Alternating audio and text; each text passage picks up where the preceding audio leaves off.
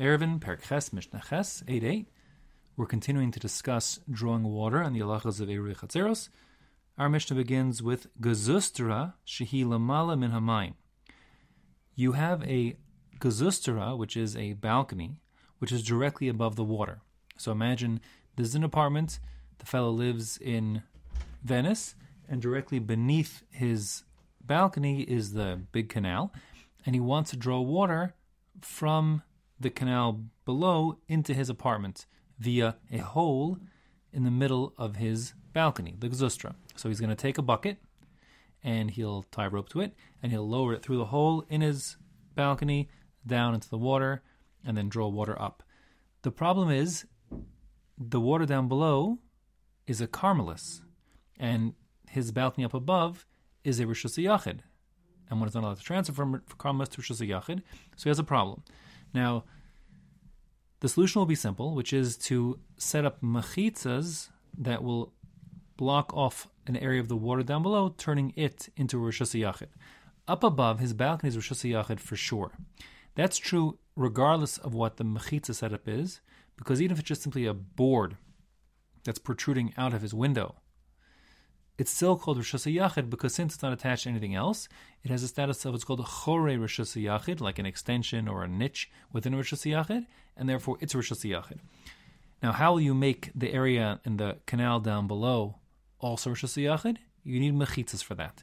So, this Mishnah will start out by using the same mechanism we had in the previous Mishnahs. We'll have a mechitza tuluya, a dangling mechitza, which is normally not legitimate use not a legitimate mechitza, but we're lenient, as you've seen in the past couple of Mishnayos, because we're talking about Eruvin, Erev Chatzeros, and it's Durabanans anyway, so we're relying on this lenient opinion of, of Mechitza Tuluyos, hanging Mechitzas, and we utilize the mechanism known as Gudachis. We lower the partitions down further, all the way down to the water, making like a legal partition around the an area of the water that's directly beneath the partitions. And therefore the Mishnah says, You may not draw water up from the water down below in the canal up to your guzustra, the balcony. Imken asula machitza, unless you set up a machitza, a partition setting off that water down below, gavoa asar tfachim. And that machitza, as always, has to be at least 10 tfachim high. Bein melamala, bein melamata. It doesn't matter whether it's up above or down below. Now, the way most learn what up above and down below means is you're essentially putting up like a fence around your balcony.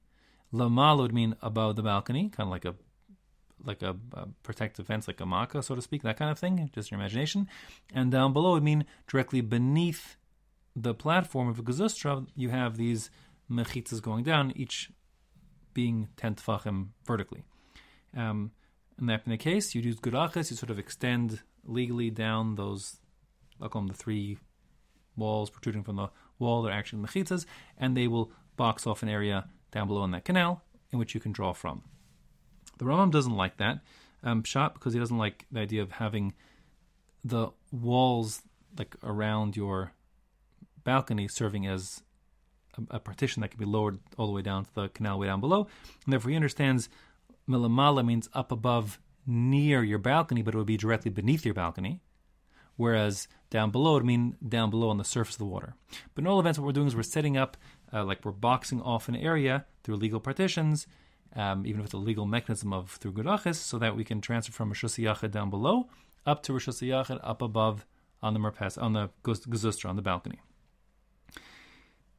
Many pictures I see in the Mishnayos um, have a different picture drawn, and that is instead of putting the partitions around the edges of the balcony, they have the partitions put around the hole in the middle of the balcony through which you are lowering the bucket.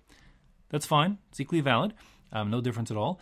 Um, however, if you're putting the the uh, perimeter of like of the hole with the partition, the mechitzas, then aside from the fact you'll need to have four instead of three walls because you can't rely on the wall of the building itself anymore. Uh, more than that, you need to make sure that not only are the partitions vertically 10 tefachim, that's always the case for all partitions, but also that they enclose an area that's at least 4 tefachim by 4 tefachim, 4 tefachim long and 4 tefachim wide. That's important because an area less than 4 tefachim by 4 tefachim doesn't have a status all to itself, and therefore it wouldn't be able to be Rosh Yachid from which you could draw the water. So the mechitzas wouldn't be effective, therefore. Okay, so that's the first case. The Mishnah, you're setting up these partitions, and you are using Gudachis, and you're setting up a partition down below to make Rosh Yachid to transfer water up. The second part of this Mishnah starts with the words v'chein. V'chein means the same principle applies. Tosfos Yomtov objects this usage of the word v'chein here because the truth is the second half of our Mishnah has nothing to do with the first half in terms of the principle. The principle at work in the second half of the Mishnah is all about um, Erev Chatzeros and sharing between one and another private person's domain. So the setup here is Shtei Gezustros Zulam Mazu. You have two balconies, let's say one directly above the other, and the setup is that the lower resident paid the upper guy and shared in the cost to establish mechitzas around his gazustra, his balcony. His, and that being the case, um, they're considered to be sharing that balcony and, the lower guy's rights as well. And therefore, his plan is to, the lower guy, like the upper guy, is planning on using the bucket to go through the upper guy's, the hole in the upper guy's balcony and the partitions around the upper guy's balcony to be effective in setting up the Rosh Hashanah down below.